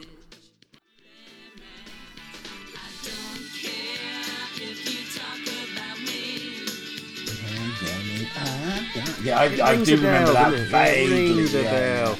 Yeah, indeed. Uh, well, that's number seven, and yeah, it's one of those ones that I would never have got if you read me the title. Who did I Don't Care? Not a fucking clue, mate. Yeah. Uh, number six is Curiosity, Hang On In There Baby, which we talked about already. Mm-hmm. Number five, right, you'll get this. I remember fucking loving this at the time, and it's stupid and it's ridiculous, but I, I had a great time with it. Here we are. That's Ugly Kid Joe. Everything, Yeah. everything about you. Yes, yeah, I is. fucking love this, man. I, I, I had this uh, EP. Did you? I bought the Had- seven yeah, of yeah. this, yeah. So I had the EP, which was called, I think, As Ugly as They Want to Be. Wasn't that the album? Uh, no, that was America's Most Wanted, wasn't it? Oh, no, America's Least Wanted. Least wanted. Oh, right, okay, I see. Right, well, Yeah, because they released it enough. like a six-track EP, and I, I, I had, I had, I had that. Yeah. Oh, fuck it out. I did love that. Um, was it? It was on Wayne's World, wasn't it? Or Wayne's World Uh, 2, maybe. Yeah, maybe. It, was- it was think it was definitely yeah. It was. I think. It, I think it was Wayne's World. It, it had. It was definitely. In, was it in Airheads? It was. It was in something that was in big rotation. It might. I mean, uh, it might have been in Airheads as well, but it was definitely in a film that I saw a couple of times at the cinema and really fucking loved. And I know I did that with um, Wayne's World, so I think it might have been on, or maybe Wayne's World 2. But no, that was later. No, I'm it would have sure. been later. I, I, yeah, maybe. I, I think think, it it, rings a bell, but I just. I, I kind of feel like I would remember. I should remember that more, but Sure. I'm fucking 44 and my brain's turning to fucking slush. So there you go. quite, yeah. Um, no, I loved that tune, no. Loved it. Yeah, I, I love that as well, man. I mean, interesting fact: Whitfield Crane, uh, singer from uh, Ugly Kid Joe, went on to be the singer for Life of Agony Yes, he did. for a little while after uh, Keith Caputo, uh, who is now obviously Mina Caputo, Yeah. uh, left the band briefly in the uh, you know the kind of the back end of the, the 90s. Indeed. Uh, I never, I never heard. It's such a strange choice, wasn't it? Well, it's. I mean, I can only guess that they were good mates, and maybe Ugly Kid Joe is not the best basis to form an opinion on Whitfield Crane. I don't know, but you would never have gone. I know who who should replace him. This bloke, the guy who did everything about you. You would never have done Yeah, it. it's, it's like it's like oh yeah, Biohazard have uh, have kicked out their singer. Oh, who have they replaced him with? Joe Elliott. Do you know what I mean? It's exactly, exactly. That's just such a bizarre thing. And whenever it was uh, announced, didn't all the Life of Agony fans go, "What? I'm having none of this." yeah, I think so. To be honest with you, I mean, not quite as much as uh, the the real fucking meathead, fucking hockey jersey tough guy. Life of Agony fans with tattoos revolted when uh, when uh, Keith. You know, kind of announced Oh, he was transitioning Yeah, into into, into Mina. Yeah. Uh, that was a fucking glorious moment seeing those guys fucking freak out. oh, man. As well, I hope that loads of them had Life of Agony tattoos. That Yeah, yeah, no, they did absolutely fucking did. and that's them branded for life. I fucking love Life of Agony, just for the record. Uh, Mm. I think they, I think they put out the, I think they put out two of the most underrated uh, rock and metal albums of the entire nineties. Well, there we are. There we go. All right, well, that's uh, number five, Ugly Kid Joe. Number four is then En Vogue's My Loving. Number three, SL2 on a Ragga Tip. Number two is a new entry. Uh, I'm not going to play it because it's it's Knocking on Heaven's Door by Guns N' Roses, which we've talked of, about at length. Yep, And number one is KWS Please Don't Go. nice. So yeah, there's your top ten. A few new entries, eh, nothing, nothing particularly invigorating. Um, other bits that are going on. Uh, this one got to number eleven, and while I can't imagine you're going to get the name of the song, you might get the band.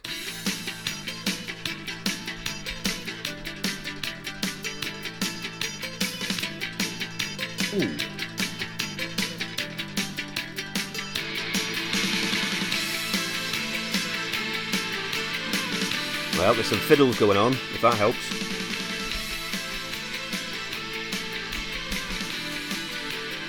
Who is it? So. It was played in in- indie clubs lots at the time. Yeah. I fucking. Oh, what is this? I know what this is. Um, Local boys. what to Brighton? Yep. I fucking actually know this song. Uh, it's called 15 Years. Oh, Yeah. it's the Levellers. It is the Levellers. Yeah, Exactly. Yeah, yeah, yeah. Levellers. 15 Why didn't we get that from the fiddle? Uh, precisely. That's where I thought you were going to go, oh, it's got a violin in it. It's the Levellers. I- my brain went down a kind of a more gothy route with it. All right, well, yeah, got to number 11 anyway, that one, uh, which is nice and high for a Levellers EP. Uh, number 15, and this is fucking ridiculously high. I'm not going to play it because you won't get it, but Kingmakers, Eat Yourself Whole. Uh, got Oh, to number go. 15 in this week. Uh, only got to number 46, this one, at this point. It- again, this was re released later and got higher, but uh, you'll get this straight away. Tennessee, Well, because they're saying the name of the song. So, so yeah, there you go. So Arrested Development. And so, Yeah, yeah. yeah, Tennessee. This only, like I say, only got to number forty-six at this point. But I, I think I don't know what it was with. I never really fucked with Arrested Development, did you? I thought that this song was all right, but I thought that People Every Day was shit. I like Mr. Wendell. I, I didn't like that either. No, Uh, I, in, in general, I, I'm don't not like the hook on Mr. Wendell, but yeah, I, it just I don't know, man. It just always seemed a little bit toy to me. It was just wishy-washy. It was, it was Yeah. a, a watered-down version of hip hop. I know it was a bit more. They're trying to be hippie and they're trying to be positive and that sort of stuff. But De La Soul do that, and they don't sound like twats. They, they, this Yeah. sounded like a bunch of crusty jugglers at Burning Man doing bad hip hop. You're a crusty juggler. I certainly am. Uh, but no, never, never got on with it. Never got on. Uh, and uh, the only other one I'm going to play because you, you probably will, you'll definitely know the song. Let's see if you remember. This only got to number 49, but it was a big impact one for them.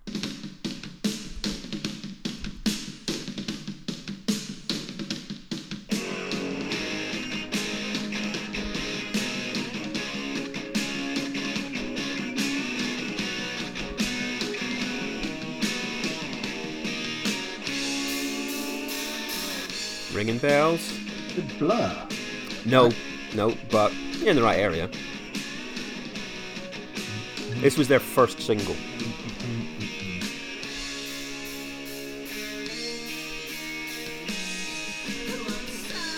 Is it a- Oh fuck's sake! Fuck off! You know I found a fan of Fucking Suede? play Suede at me. I, I thought you might be alright with a bit of Suede, I wasn't sure. Ah, I just fucking hate it. Brett, Brett Anderson's voice just fucking like nails down a chalkboard to me. oh, like Bruce Dickinson. Well, no, Right. but yeah, Alright, well, yeah, that's the Drowners. That was number 49 this week. Uh, like I say, not a very high chart placing, but this was at the time that they were on the front of the NME as the best new band in Britain stuff, and they were getting so much press. And this was kind of their their calling card, really. I, I I fucking really fucking like this. I, I I bought this single when it came out, really enjoyed it. I think this is a terrific wee song. no. and uh, we- we're not going to have to do the first Suede album, but we might have to do the second one. I'm pretty sure there's at least one Suede album in mid '90s. It might be Dog Man Star, or it Yeah, might, I think I- I think- after. I'm not I, sure. I've got a feeling Dog Man Star was the number one, but we'll have to. I don't. We'll, we'll have a look. Yeah, exactly. But we've got one of those coming up. But no, you're safe for now, mate. You don't have to do this one. The, the weird thing is when Animal Nitrate comes on the radio now, Mm-hmm. it's it you know it's in that thing we've talked I've talked about so many times. You know the songs that you hated when you were younger, you still know better than the songs you like now. Yeah, Um, yeah, that's one of them. and it falls into that category of songs that I will find myself singing along to because you know there's a reminiscence of of that time, you know, Oh, and definitely. an affection for the time that it conjures. You know, it's a sense memory attached to it. Yeah, definitely, man, definitely. Cool. But okay, there, there's your. Uh, I mean, there's one other one which uh, only got to number fifty. What was it? Fifty nine. Fatima Mansions released "Evil Man," which isn't on Spotify, and no one will know except for me and about three other people. But it's a great Fair song, enough. Fatima Mansions. Fair enough. Fair yeah, enough. but that's all I got. We're into the uh, the final furlong of uh, which Mm-hmm. almost sounds like one of their album titles yeah. of uh, "Fear of the Dark" by Iron Maiden. So track number nine is called The Apparition. And of course it fucking is, because there's an Iron Maiden title for you.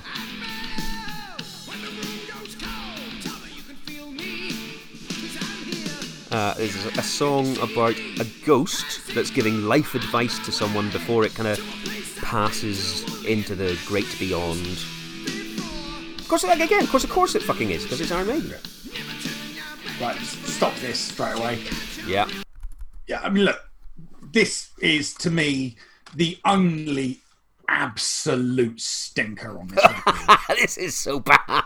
this is terrible, man. This look, this feels like a, a demo, right? This feels like a, a vocal demo where someone has written something with a slightly unusual time signature kink in it, Uh huh. and he's counting and trying to find where the words go, Yeah. but not caring if that sounds good. This is like the opposite of what Maynard does in Tool, where he'll translate a time signature. Okay, This sure. is, you know, obviously there's some fucking stuff going on here, right? But it feels like a vocal demo. It's, I mean, it, it, it's the vocal placement is so terrible in this. Yeah. The cadence of it is so off. I mean, it, I mean, the vocal itself, vo- lyrically and performance-wise, feels half finished. Right. Sure. Uh, like this, like I mean, obviously, a lot of criticism that's leveled at this album is that Bruce Dickinson's heart wasn't in it by the time oh, okay. it, it, it, it was made, was and this is his one- absolutely Exhibit A in that because this is not a song that should have ever made it onto anyone's album. Nice. It's You know, you got you got you got an hour of music, right? You got an hour of music. You do not need this fucking song, man. It, if the weird thing is, it, it feels utterly constrained by its own fucking time signature Mm. machinations.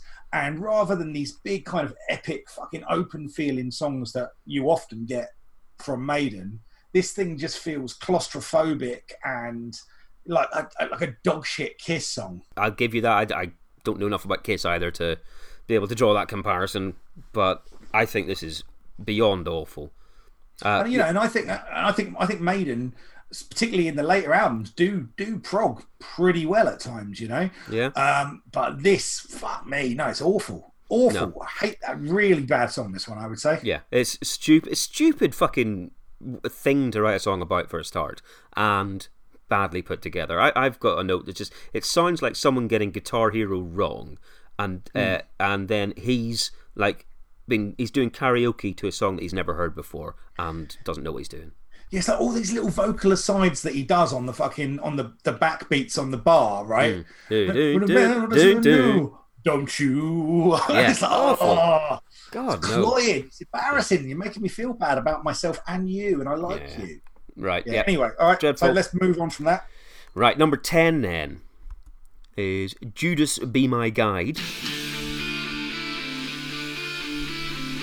Back in with a proper Iron Maiden riff again. Here we are. We're back into fun territory, aren't we? Uh huh. The shortest song on the album as well, only three minutes eight seconds. Bam, off Here again. we are. We're ripping in now. That guitar's going for a walk. Yes, it is. Going for a jog. I'm shutting my eyes and enjoying that. Don't very, very Iron Maiden vocals going on. Mm-hmm.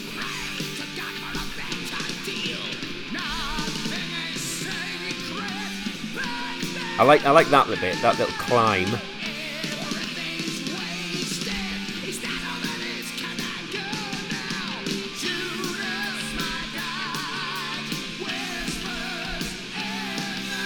Ridiculous, isn't it? Absolutely over the See, top. that's exactly what you want. You want to fucking make the metal claw to your hand in. You want to close your eyes. You want to pull it down slowly towards you. Fucking, that's what this is for, man. Again, great album track. Great album track. Exactly what I want from this record. Right. Uh, I mean, I have said that this is, you know, again, very, very typical Iron Maiden. And I've said that it's obviously terrible. And it's obviously terrible, but for some reason, I don't mind it as much as a lot of the other ones on here.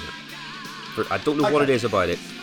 I think it's still just fucking ridiculous, and I don't like the elements, but something about it is better than the rest. Okay, right. I mean, I, I yeah, I've, I've got, I've got nothing to add to that that I, I haven't already. If Nah. if these pieces don't make sense to you yet, they're probably not going to. No, no, Right. uh, we're definitely at the point where, uh, well, a also at this point in the album, I'm going, Jesus Christ, more fucking Iron Maiden because I've not been won over, as you can tell.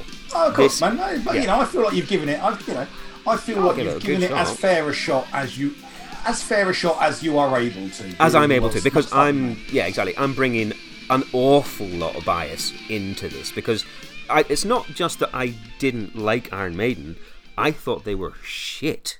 You know, it's not that I was ambivalent. I thought they were actively bad, and they were the sort of metal band that stopped me getting into metal at th- that time because the stuff I knew was like, oh, that's what metal is. Fuck that nonsense. And it took me a long time to get over that. So I- that's what I'm coming into this with. Uh, yeah, I, know, of course, man, and you know, I think you, uh, you know, you. Uh, it's weird. It's, a, it's it's an inconsistency because I think you embrace the metal paradigm in in other things in a way that you don't seem to be able to with Maiden. No, no, there's a sticking point. Yeah, uh, and, you know, fair enough, man. Fair enough. I was hoping that maybe this would be the thing that would would break it, but I didn't think it would be. I, I was fairly Fair, sure yeah. you this would be your reaction. But anyway, right. So let's go. Okay. Next track, which is track eleven. This one's called Weekend Warrior. And this one's about football hooliganism. Yes. Yes, it is. Isn't he a big football fan, Bruce Dickinson? Uh, I don't know if he is. Uh, Steve Steve Harris is an enormous uh, West Ham fan. Oh, I, I just assumed it was Bruce Dickinson. I knew there was a West Ham connection. No, no, make no mistake. Bruce uh, Iron Maiden is very much Steve Harris's band. Oh, I say yeah. Right. So yeah, this is about people who are totally normal in the week, but get into fights at the weekend, watching the footy for a bit of a laugh. Bit rubbish, though, isn't it? This is awful. It's again just dreadful. And lyrically, it starts off the very first lines: "The rebel of yesterday, tomorrow's fool. Who are you kidding? Being that cool." Jesus Christ. Yeah, I mean that's a that's a bad bad lyric, right? I mean it's, it's not Joe Elliott bad, but it's not far off. No, okay, th- that's very true. You know, in, in the on the scale of you know one to ten, Joe Elliott being ten, it's still an eight. Yeah. Nah, nothing in this for yeah, me. it, again, doesn't do much. The chorus is, I would say, being as fair to it as I can, uncompelling. Okay, that is very nice thing to say without actually being nice about it. Yeah, and there there just aren't enough ideas to sustain nearly six minutes worth of song. Now, this to me, I, I think this sounds like it's someone play. It's a drunk pub band who aren't very good playing what they think an Iron Maiden song sounds like, or not even an Iron Maiden song, but a rock song. Yeah. This song is almost, you know, it's, it's kind of, you know, I don't, I don't fucking hate it. You know, there, there is only one song on on here that I actively dislike, which is um, the apparition. Right, sure. Uh, anything else I wouldn't skip. I'd be perfectly happy to have have it on in the background. Okay, right. But you know, in it, but when you you know when I actually break it down, knowing what Iron Maiden are capable of and what they've put out, a song that's this half-assed is fucking a bit of a crime, really. A disappointment. Yeah, a big disappointment to me. Right, fine. However, Uh huh. None of it matters because track twelve is Fear of the Dark. Track, yes, the title track, leaving it to track 12. Yep. And this, as I'm sure you know and love, is a big live favourite, isn't it? This is, I would say, every time I see Maiden, in my top one to three live songs. Yeah, oh, time. yeah, yeah. Okay. fucking. Yeah, I'm just gonna blow my fucking wad straight out of here. I fucking love this song. Really, yeah. All of its fucking hammer horror, all of its fucking like kind of spooky wooky, all of its fucking camp Halloween. Yeah. I love that shit. You know I love that shit. I've got a fucking tattoo of a fucking scarecrow on my back. Do you know what I Right, mean? true, okay, yeah. Right? It's so much fun. This song. Oh, listen to that lyric. brilliant though, isn't it? It's, You know, it's no, it is. It's it, you know it, what it is is it's it's the Vincent Price voiceover in Thriller. That's yes, what it is. Yeah, absolutely. And you know, and if you can accept it through that same frame of this is Hammer horror. This Yeah. is kind of you know this is this is camp. Uh, You know, kind of ca- you know camp overhyped. It's not you know it's not genuinely scary. It's not fucking you know it's it's not some avant-garde horror film. It's it's the good campy shit that you would have enjoyed when you were 12 years old. That you would have thought was scary when you were a kid. Uh-huh. You look back on it now and go, oh no, this is kind of just silly. But you Yeah. still look back on it with affection because of because of that and because it's done with a straight face. It, this is really po face, isn't it?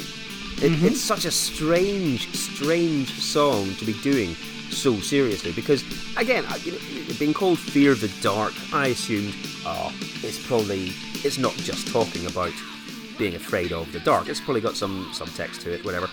And maybe it does as well, but essentially, it is a song about a man who's afraid of when it's dark, Yeah. which is that, that is such a stupid fucking thing to write a song about. But is it any more? Is it any more stupid than, for example, you know, a song that I know you fucking love? Um, uh, it always feels like somebody's watching Rockwell. me. Rockwell, thank you. I had fucking Roachford in my head. and I couldn't get rid of it. Ah, Yeah. right, okay. Is it any more? Yeah. Is it any more stupid subject matter than than that? No, you're absolutely right. It is not. Uh, and, you know, let's face it, a, a lot of the other great acts have done songs about being afraid of the dark, such as Des'ree, when she wrote, I'm afraid of the dark, especially when I'm in a park. And there's no one else around. I get the shivers. It's a it's a classic subject, apparently. In the the, the long history of songwriting, on the nose rhymes, Mm, Yeah, Des'ree absolutely fucking nails it. takes the gold gold medal. I don't want to see a ghost. That's the sight I fear the most. Rather have a piece of toast. Watch the evening what- news. And read the Evening Post. It's- Why not? Why not? I know if you're going to go for it, go all the way. But no, uh, yeah, you're right. This is no more ridiculous than those things, but it's still fucking ridiculous. But that's Oh, what Iron tell you- Maiden does. But what it fucking does have is it has that fucking riff. Mm-hmm. And I mean, fuck me, what a good riff that is. That's, you know, I, I what an amazing. Don't fucking shake your head. No, don't like it. That fucking riff after. No. Oh my god. I've How written, can you not I have like written riff? down in my notes the riff is five out of ten at best. That's Oh my god, I just don't know what to say. I mean, I, the, I like it. I tell you what, right? I tell you what. The fact we're recording this over Zoom has probably saved twenty years of friendship. because Indeed. I, I think we'd have a fight. I think we'd have a physical fight over this. This song is fucking magnificent. I love this song. Right. Dearly love this song. I, you know, this is one of my favourite Maiden songs and one of my favourite metal songs. Uh, and you and you know obviously the six billion Iron Maiden fans are are on that side of the fence. This is huge for them. Um, I I genuinely I'm not saying this to be controversial or anything like that. Don't get it on this one at all. Do not understand. Mate, Just all I can think about, you know, you know, Darren talked about this whole fe feeling of, you know, kind of experiencing music from a live perspective. And on the whole, that's not really the way that I perceive music. But with Maiden, it is always about that. It's I hear this song and I'm immediately on. I'm in immediately in a field. Like there's you know kind of heat coming off bodies. The sun is Mhm. going down. You know, I've fucking you know got got a, a beer in each hand. The crowd is singing along to this. Is singing along that that. that, You know the kind of the the big sing along part. Well, this is And it. Don't they do? They sing to the guitar wonderful. bit, don't they? On this one, Yeah, the, the, the, it's not not just like singing along with the lyrics. They do the ooh, ooh, or whatever guitar bit. yeah. Yeah. That, which again, I can see that being fucking brilliant. If it was a song I liked, I would be all up for that. But I don't think it's. I, a mate, this is this is one of those moments where like I want to be at exactly the right stage of fucked up when this song comes on right. because I will lose my fucking mind to it. Gotcha. Well, I love this. I love this. I love this experience. I love everything about this. This is the best song on the album by a chunk for me. really, Uh, I Is that because you've seen I it live so much? They say it to loved. It's just because I love the song. I- You know, No, okay. I, I love. I, I love the hook in the song. I love. I think that that riff is that you've described as five out of ten. I think it's absolutely unassailable. I love it. right. I just think it's fucking perfect. Um, Fine, fine. I, I did look up on this one. Um, I was looking up. I usually try and have a, a, a, a see, and if anyone has sampled any of the songs that we are looking at, if it's- they've done a version or whatever. And this is really the only song on this album that anyone has done anything with. But a few different people have done it. Lil Wayne uh, released a song called "Best Rapper Alive," which actually has the live crowd singing bit as its main hook. oh, hook. nice. Yeah, I'm gonna Uh, listen to that. uh, well, I- I've stuck it in. I've put it on here. I've stuck it in the playlist as well. But this is this is it. Off the Carter Two. I got a big soft spot for Lil Wayne, you know. Yeah, no, I mean, you, you, you think he's. I can't argue he's definitely got talent.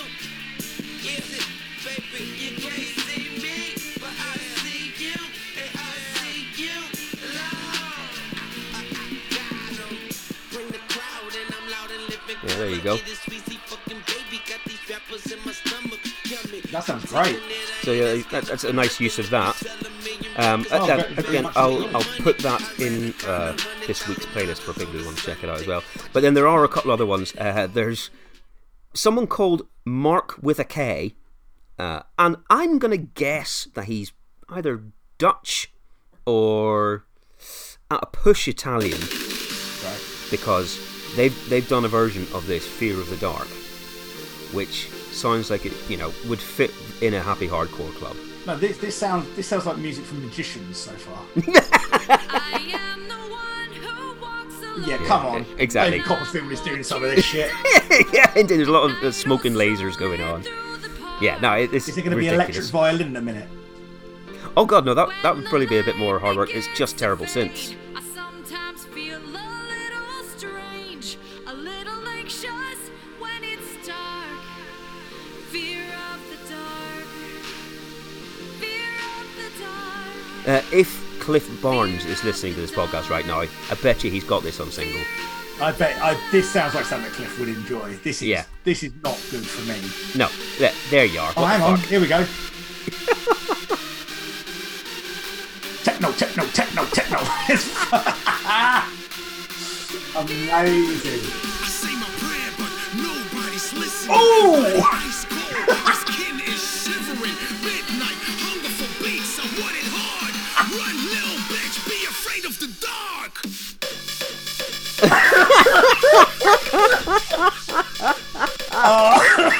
Oh, there you go. Mate, I, I was not ready for that. Fuck me. I was not ready for that. I'll listen to that again.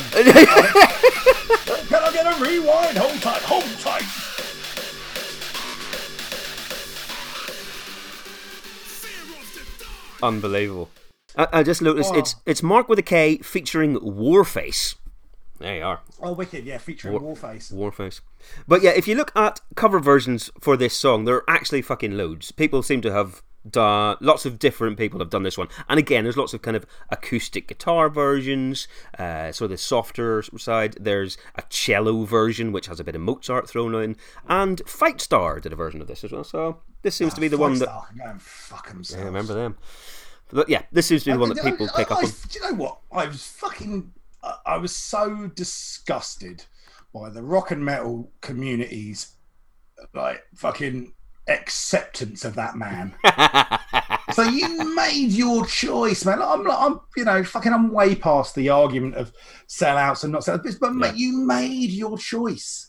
You don't get to do that and come back and do this. You don't. You and it's shit. This other thing you're doing is shit. Well, that- that was never going issue. back, and then you went fucking back.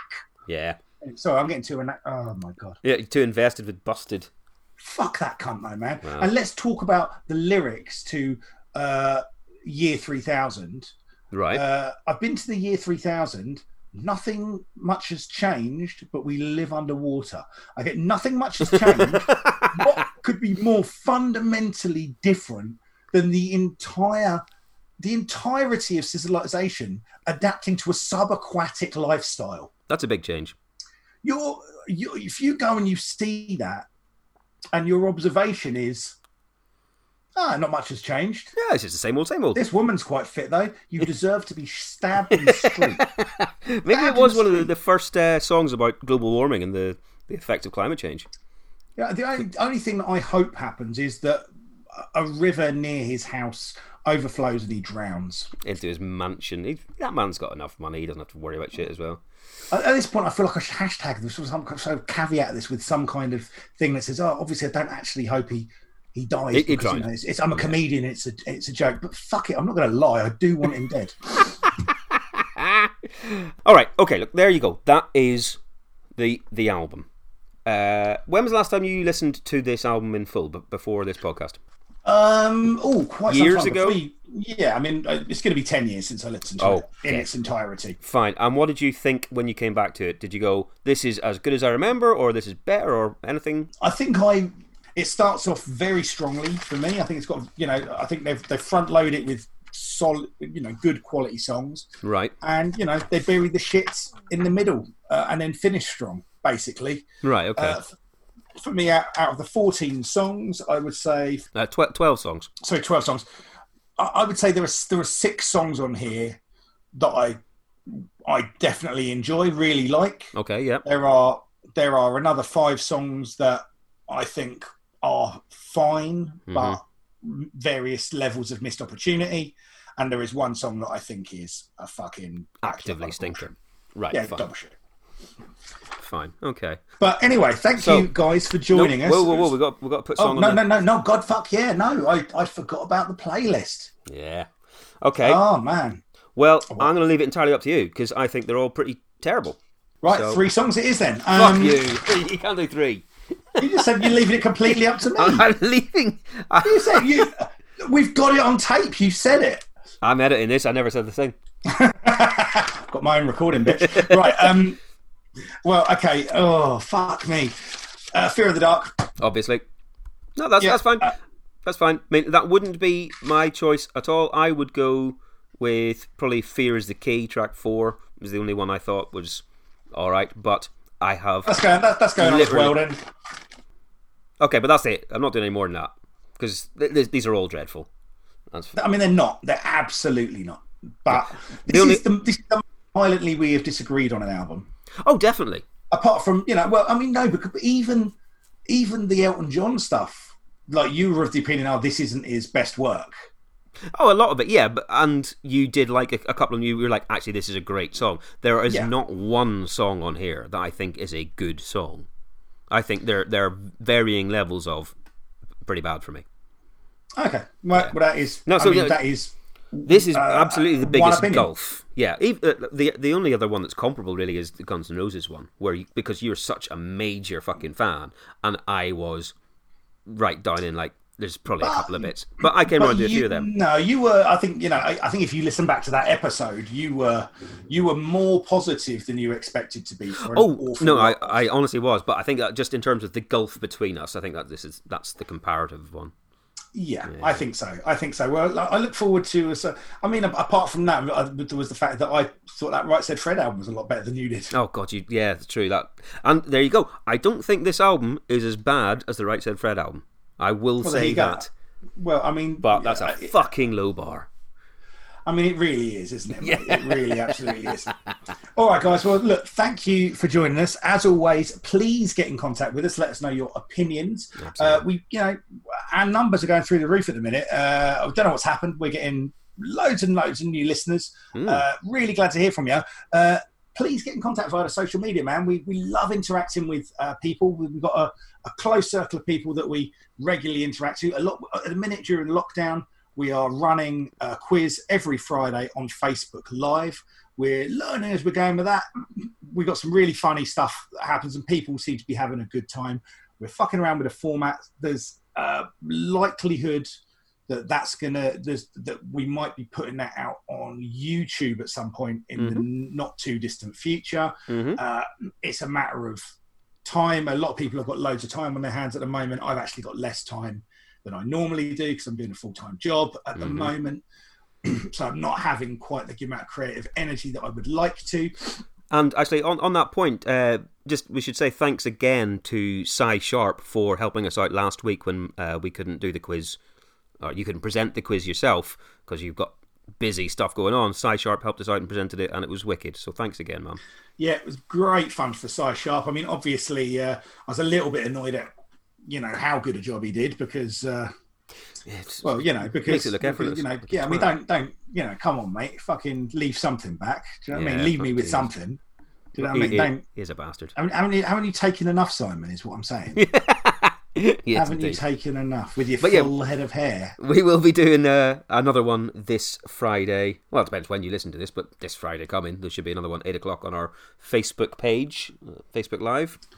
But yeah, get in contact with us, guys. Um, yeah, uh, at the minute we have no Patreon or anything along those lines. That again may change at some point in the not too distant future. We have had a f- quite a few people suggest that we do that, uh, which you know is genuinely surprising and humbling that anyone. That's a lovely, lovely sentiment. People are really kind. We we we haven't quite broke our uh, uh, our imposter syndrome about that yet, but we are having early discussions about whether we would feel like absolute fucking tramps or not, despite the fact neither of us have any income at all at the moment. I know. Brilliant. Anyway, right. Uh, thank you for joining us, guys. We will be back next week with fucking Michael Ball. Is it Michael Ball. Honest Michael God, Ball, a, a Michael Ball album that isn't available on Spotify, so we're No. going to have to seek it out. Yeah. Uh, thanks for joining us, guys. Uh, I have been Dave Fenton. I've been Christopher Greer. Uh, he has been Waffles the Dog, and uh, we will see you soon. Take care. See you later. Bye. Thank you for checking out this episode of Pop Collaborate and Listen. It was produced and edited by us, for which we can only apologise. We are on Twitter at PCL Podcast, on Instagram also at PCL Podcast, and Facebook.com slash PCL Podcast. All of these, plus links to our various Spotify playlists, etc., are on our website, which is PCLpodcast.com. Please feel free to get in contact via any of the social media or on PCLmusicpodcast at gmail.com.